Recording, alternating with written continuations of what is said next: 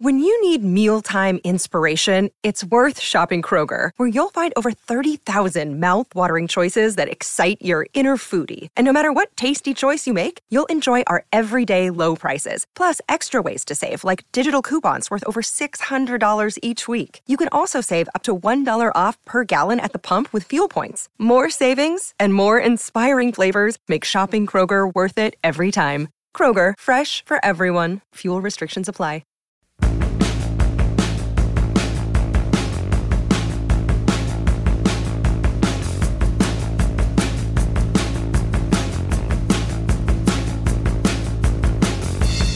Well, hello. I am Matt Williamson. This episode is brought to you by Live Casino. Folks, football season is here, and Live Casino is where FanDuel Sportsbook, America's number one sports betting app, comes to life. Step up and place your bets at our self service kiosk or with a sportsbook representative.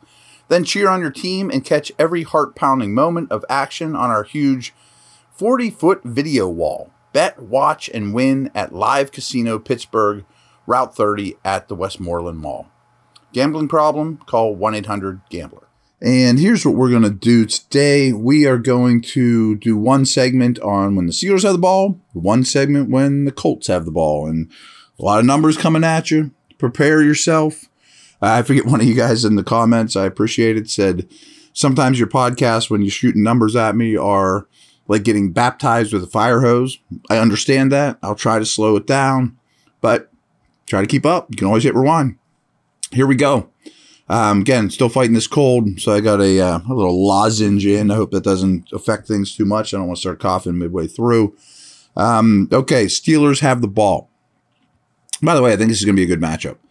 Steelers offense is up to 24th in EPA per play. They're 27th in EPA per dropback, seventh in rushing EPA, seventh. Let's remember that. Indians Indianapolis's defense is seventh in EPA per play.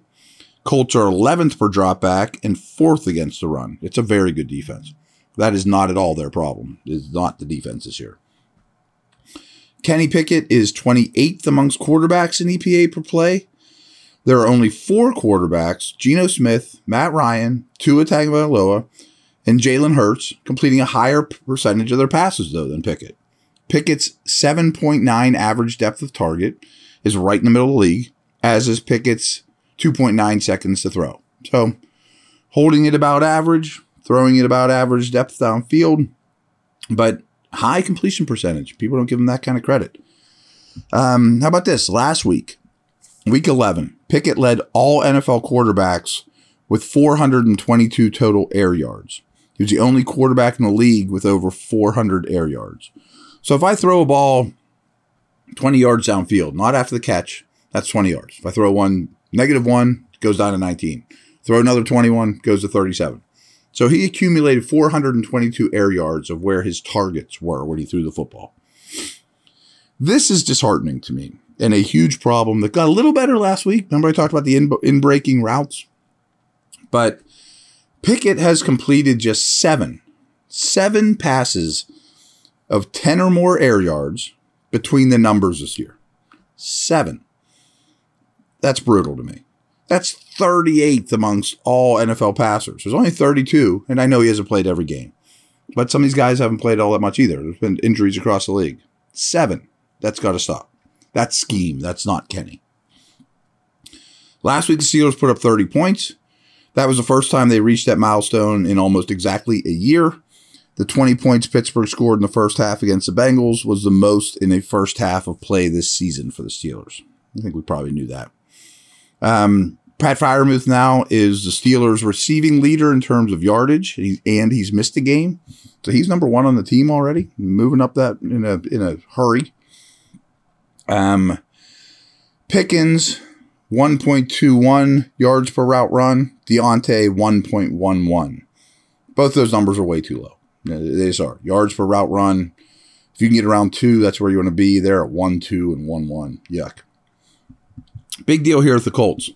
Lowest blitz percentage in the entire league. They only blitz 14% of the time. But they also have 28 sacks. That's 12th best. They're old school Seattle cover three, bring four. and they do it pretty well. So the Steelers' ground game generates 4.2 yards per carry as a team this year. That's tied with Miami for 23rd. Not so great, probably doesn't surprise you. But over the past three games, the Steelers' 5.1 yards per carry is better than all but five teams during that stretch. Pretty good. Things are shaping up. However, only the Niners give up less yards per carry than Indianapolis, as opposing ball carriers generate just 3.8 yards per carry against the Colts.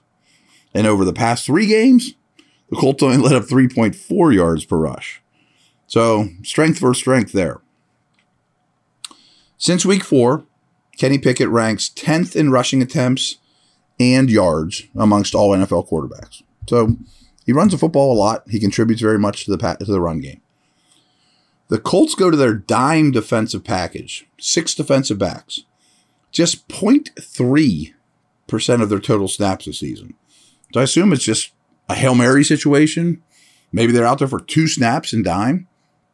So you're going to see four and five defensive backs on the field for the Colts every snap. Whether the Steelers can exploit that or not, without Claypool, we'll see.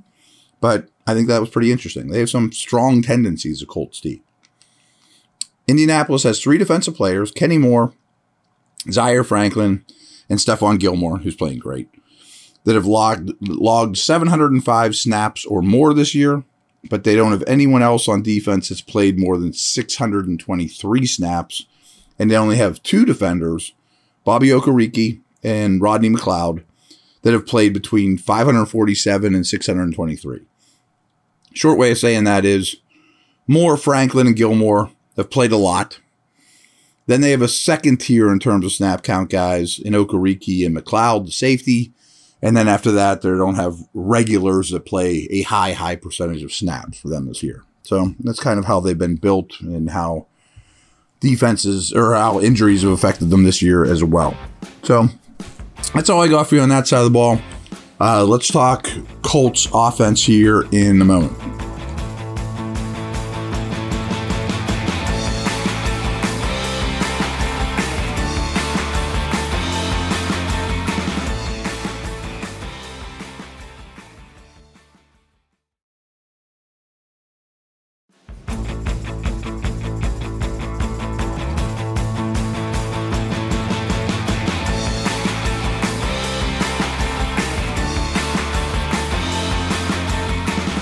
All right, we are back. EPA per play. Colts offense, dead last. Brutal. 28th in EPA per dropback. Only the Bucs are worse in rushing EPA than the Colts offense. So Steelers offense was what, ninth or something, and the Colts are last in rushing offense. That might be changing from the Colts perspective, but you talk about why guys are getting fired in Indianapolis. Well, Colts can't be last in EPA for uh, rushing him on offense with Jonathan freaking Taylor. The Steelers defense is 25th in EPA per play. They're also 25th per dropback, 20th against the run. That needs to be better. I mean, they can't be 25th. Come on. Indianapolis throws the ball on just under 63% of their offensive snaps. Just six teams throw it at a higher percentage. That's one thing Saturday's doing there, though, as the coach, is let's get back to running the ball. Why are we throwing it so much? We have Taylor. So let's talk about Matt Ryan. It's 20 thick, 26 in EPA per play amongst quarterbacks, but Geno Smith is the only quarterback with a better completion percentage. So a lot of this was like Pickett, where low in EPA, high completion percentage. He's completing 72.4% of his passes. But his average depth of target is only 6.3 yards downfield, which is near the bottom of the league. Pickett drives the ball down the field more than Ryan. And Ryan gets the ball out of his hands a little quicker too 2.58 seconds.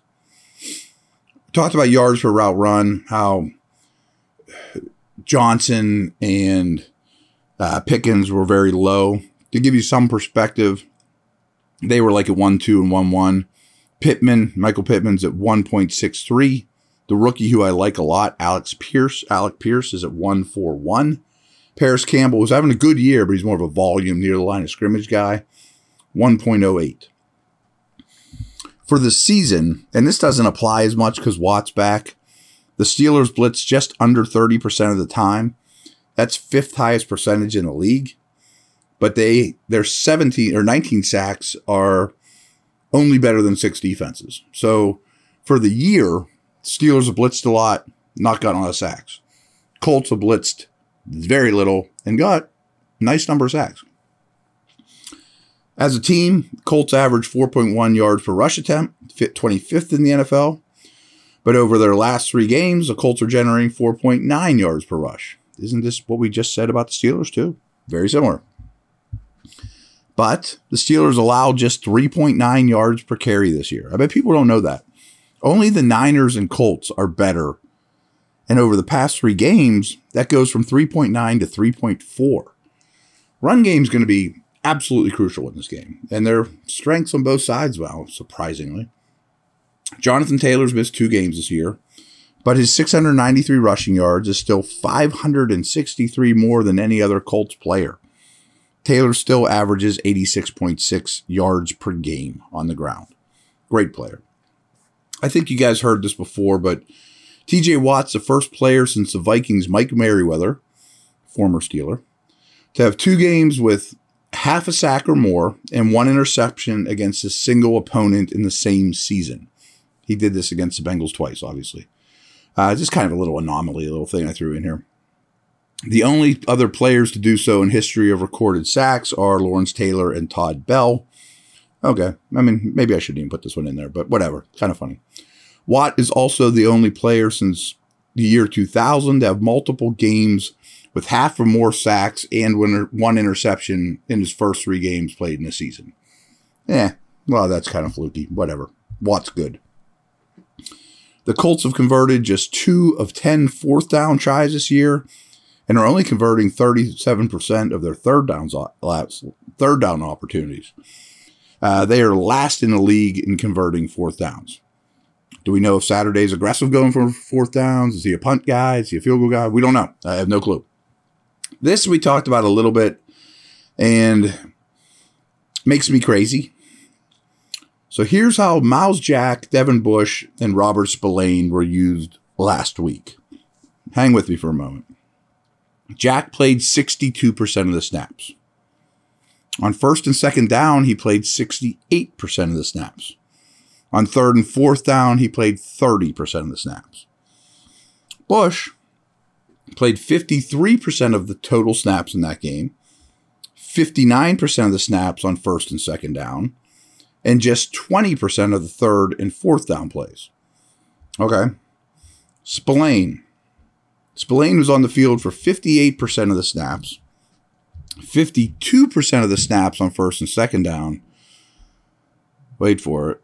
But 90% of the plays on third and fourth down. I still boggles my mind. Spillane's going to be out there for 90% of the plays on third and fourth down. He can't cover a soul. I mean, him and Millette were picked on eh, without mercy, and it's only going to get worse. Uh, I mean, I, I, don't understand that at all. I actually think Bush has been pretty good in coverage this year. I think Jack's okay. Bush, particularly in man. Um, this Spillane usage makes me bonkers. But anyway, that's a wrap for today. Still fighting through this throat thing. I apologize, kind of making it short, but that's a wrap. Over and out.